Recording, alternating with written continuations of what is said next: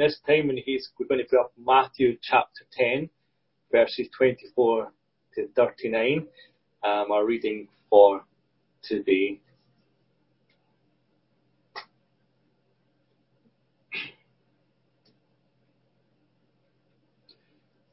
So a disciple is not above the teacher, nor a slave above the master. It's enough for the disciple to be like the teacher and the slave like the master.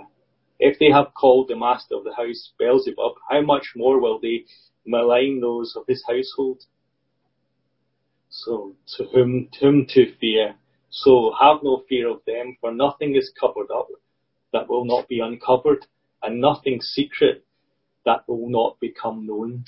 What I say to you in the dark, tell in, tell in the light, and what you hear whispered, proclaim from the housetops. Do not fear those who kill the body, but cannot kill the soul. Rather fear him who can destroy both soul, soul and body in hell. Are not two sparrows sold for a penny, yet not one of them will fall to the ground uh, unperceived by your Father. And even the hairs of your head are all counted, so do not be afraid.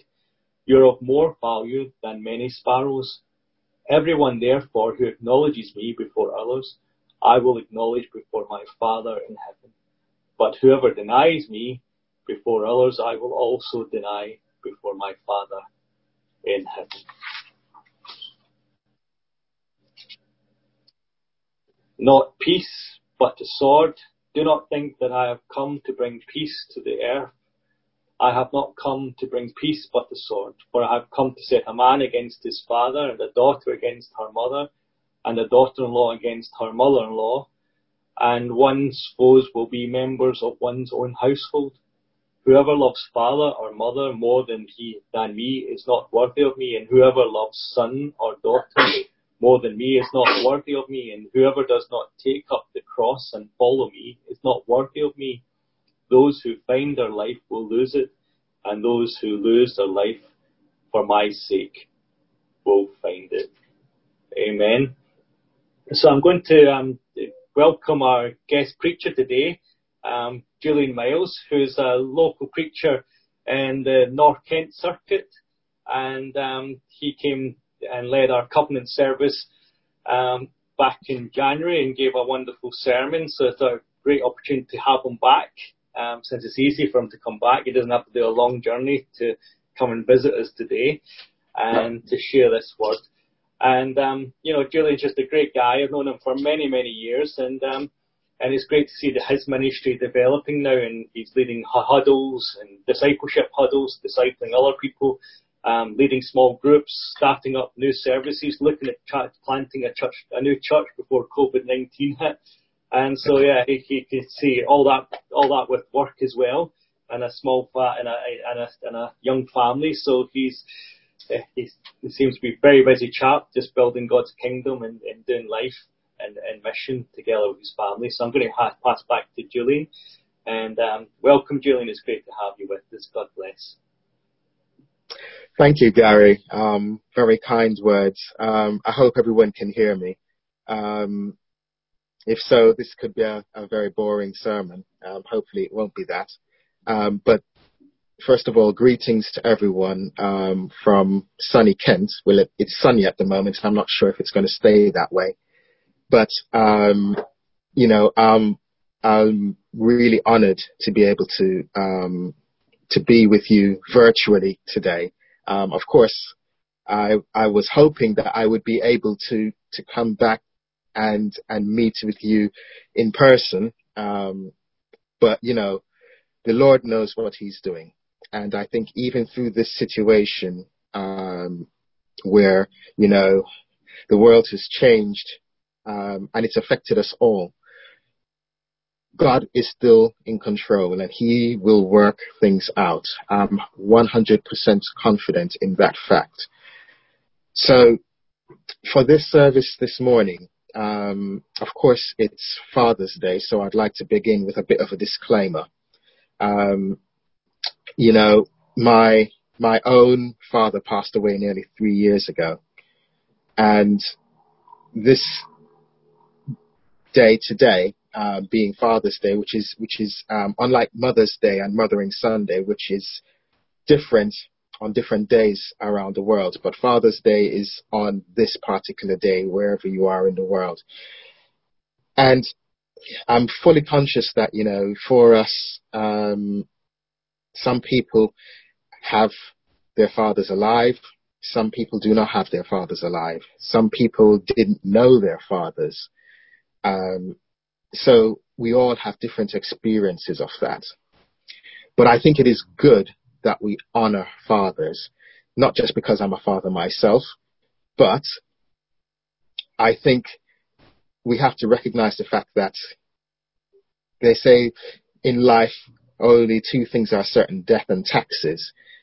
But I'd also like to add that in life, it's also a certainty that we have a biological father and mother. And so the Bible tells us that we should honor both our father and our mother. The difficulty is that for some people, um, my wife included, um, didn't have a relationship with her, with her dad. And that's true across the world. But I want to speak about a different father, a father that cares for us, a father who values us, a father that has been with us from before day one. And of course, this is our Heavenly Father. We listened to a psalm at the beginning of this service um, from Psalm 86. And what I'd like to do is to reread that psalm for you, but I'm going to make one change. I'm going to substitute the word God or Lord, and instead I'm going to use the word Father. And I'd like for you to listen as I read and see how this changes what is being said in this psalm. So, Psalm 86. Hear, my Father, and answer me, for I am poor and needy. Guard my life, for I am devoted to you. You are my Father. Save your servant who trusts in you. Have mercy on me, Father, for I call to you all day long. Bring joy to your servant, for to you, Father, I lift up my soul. You are forgiving and good, Father, abounding in love to all who call to you. Hear my prayer, Father. Listen to my cry for mercy. In the day of my trouble, I will call to you, for you will answer me. Among the gods, there is none like you, Father. No deeds can compare with yours. All the nations you have made will come and worship before you, Father. They will bring glory to your name. For you are great and do marvelous deeds. You alone are Father. Turn to me and have mercy on me. Grant your, serv- your strength to your servant and save the son of your maidservant. Give me a sign of your goodness, that my enemies may see it and be put to shame. For you, Father, have helped me and comforted me. We are all familiar with Jesus' prayer, um, otherwise known as the Lord's Prayer, in which he begins by teaching his disciples to say, Our Father in heaven. And of course, this was in a manner of speaking, a strange concept to the hearers because, you know, they were used to holding God in such reverence. You know, they didn't see God necessarily as their father, even though throughout the scriptures, God references fatherhood to how he cared for the people of Israel. And as we're contemplating the meaning of fathers today, I thought that what we should do first of all is see the value that we have to our father. It's wise for us to begin there because for particularly people who haven't had a father figure in their life, it's very difficult to associate a loving God with their experience, with an absent father. So, in exploring our value to the Father, we of course see that pointed to directly in the cross. The cross of Jesus shows the Father's love to each and every person on this planet. But in the reading from Matthew chapter 10, there is reference also to the Father's love.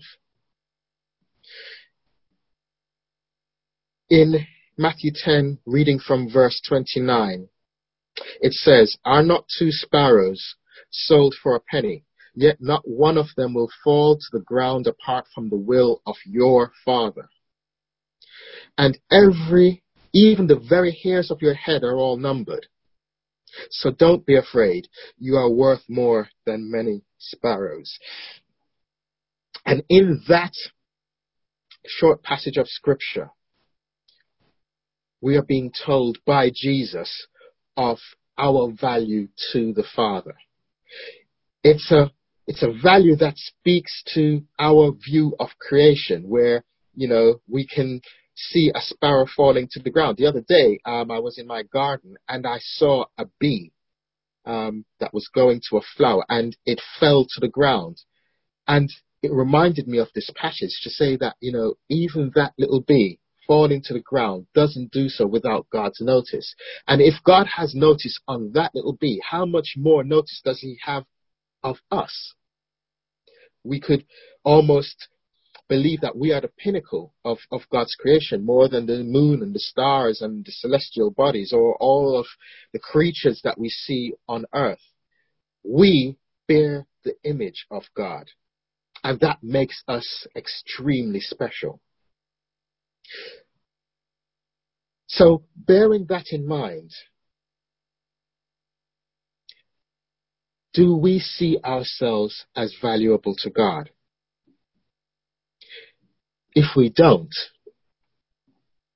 I think that is something that we should definitely pray over because our value to God is written throughout the scriptures, from Genesis through to Revelation. The Bible is a love letter that He has written to each and every one of us. The problem is, is that a lot of us don't read that letter. It's a bit like um, way back in the day um, when I was younger. Um, I lived in this country, and my my girlfriend, who is now my wife, um, was living in the Caribbean, and we used to write letters to each other. And the joy and excitement that I felt whenever, you know, through the door came uh, an envelope with my name and I instantly recognized her handwriting. And, you know, I would be so excited, but I, I wouldn't want to read it just yet. I would wait until, you know, in the evening, just before I'm going to bed, and I would open the letter and I would read it and reread it. And it was as if she was speaking directly into my ear. And that's what the Bible is for us. The Bible is God's love letter to us. My encouragement to you is read it. You know, take the time and read what he's trying to say to you. So, in those words, we, we have a glimpse of the Father's opinion of us, our value to Him. The next point is what is His value to us? And I'm going to refer again back to Matthew 10, reading from verse 37, which says, Anyone who loves his father or mother more than me is not worthy of me. Anyone who loves his son or daughter more than me is not worthy of me. And anyone who does not take his cross and follow me is not worthy of me. Whoever finds his life will lose it, and whoever loses his life for my sake will find it. I know those words might seem really harsh, you know, what is, what is Jesus saying? Is he saying, you know, we should, you know, discard our parents, we should discard our children? Of course not. I mean, that is completely obvious. You know, Um, he had harsh words for people who would say, you know, um, I'm not going to take care of my parents. I'm going to, you know, instead give my money to, you know, some charity or whatever. You know, that was not the heart of Jesus. And he was not saying we should cast off our, our parents or indeed our children.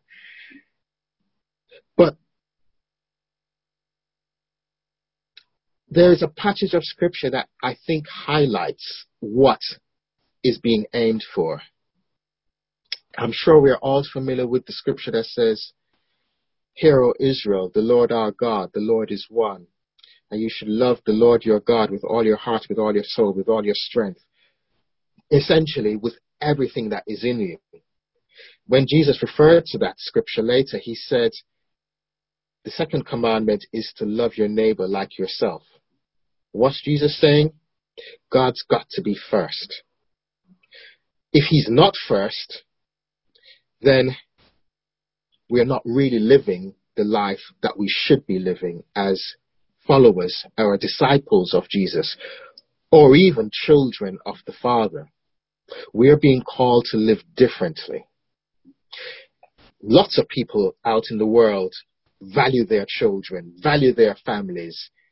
They are people who go and do good acts. You know, there are many charities that are not Christian based, but do good work. And so it shows us that that is a given within human society for us to be able to do good to others. Jesus calls us to a different standard. He's calling us to say, your first priority, your first value has got to be towards God. And so, with that in mind, we go to the next point, which I'm going to read again from Matthew 10, verse 24, which says, A student is not above his teacher, nor a servant above his master. It is enough for the student to be like the teacher and for the servant to be like the master. And I'm going to add for the son to be like the father. And I'm not wanting to be sexist here, for daughters to be like their fathers. The point is, is that Jesus said, when you see me, you see the Father. And as disciples of Jesus, as followers of Jesus, we too should be displaying the Father out into the world. But sometimes I think we struggle with that. And that's normal. I struggle with it myself. But it should always be our aim. That is what we should be aiming for.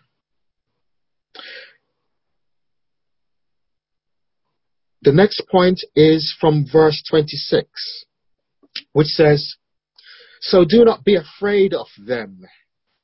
You might say, who is them? Them are the people that oppose what we are saying, the, the faith that we have, the, the ones who are really adamant that we are totally misguided in putting our faith in Jesus. There is nothing concealed that will not be disclosed or hidden that will not be made known. What I tell you in the dark, speak in the daylight. What is whispered in your ear, proclaim from the rooftops. Here's the thing. At the moment, the world seems to be in, in turmoil. And it's, it's, it's a global thing. I recognize that this point is probably just as big a point in, in the world as the Second World War was in my father's generation, or the First World War was in my grandfather's generation. It seems as if something big tends to happen in every generation, and I think this is our moment. In this moment, we've got coronavirus, we've got lockdown, we've got social isolation. We've got the doors to church buildings closed. And it seems as if this is a situation we've never dealt with before. And there's a lot of angst. There's a lot of turmoil. And people are rightly wondering, how are we going to get through this? We also have another situation where in the United States, there's been a lot of focus on racial tension. There's a lot, been a lot of focus on how are we still here? How are we still in a position where people are judged by the color of their skin and not by the content of their heart, as Martin Luther King quoted. And we look at these situations, we look at these points of turmoil. And my question is this. As Christians, we know that we are valued by God. As Christians, we know that we should value God above everything. And as Christians, we're looking out to the world as Jesus said we should. We, are, we, we should love our neighbors as ourselves. But I think there's a challenge here, and the challenge is this. During the whole coronavirus pandemic, it was widely reported that, you know, um, people were looking after their neighbors, you know, doing shopping runs, checking in on the elderly, you know, people were talking with one another. And that was wonderful to see. But yet, with this question and this discussion around race, instantly the shutters come up, or rather, the shutters go down, and people stop talking. It's almost as if people are afraid to talk about racism. They're afraid to talk about systems that we encounter. And I can completely understand that. It's not an easy topic to discuss. However, if we as the church are to bring healing to the nations, it's important for these discussions to be had. And I feel it's the duty of the church to lead in these discussions. Many clergy have come out to speak about these issues, and that's good. But I don't think it's just down to them because Jesus didn't call the clergy. And I'm not saying that he didn't call them at all. I'm saying he didn't call them exclusively. Everyone who is called by the name of Christ and who calls themselves a Christian is called. So therefore, everyone has a responsibility to speak.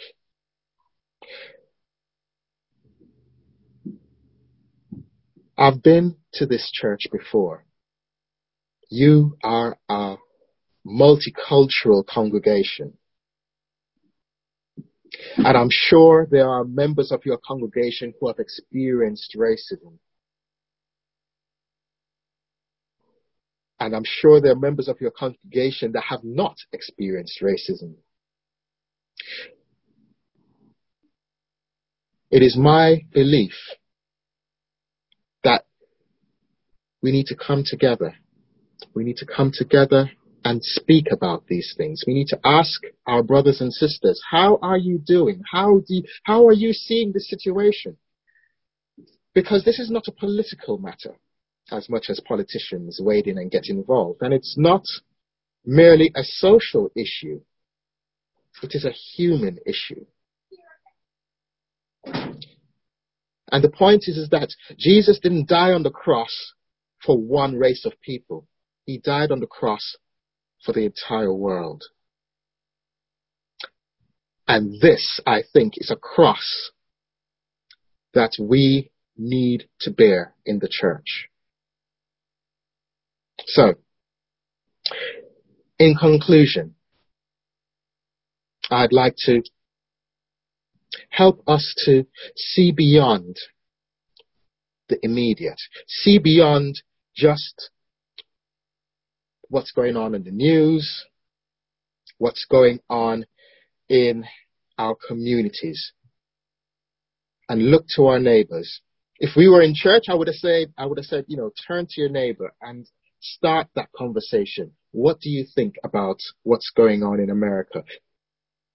Does, is this really happening here in the UK? And if it is happening in the UK, what can we do about it? In the background, you see behind me a Union Jack with the colors removed. And what you see is black and white. And a lot of people will say this issue that we're facing is not a black and white issue. and how ironic is that? The point is, is that we are called to live together. And we are called to set the example. And my challenge to you, everyone who is hearing my voice, is to take the cross up and follow Jesus.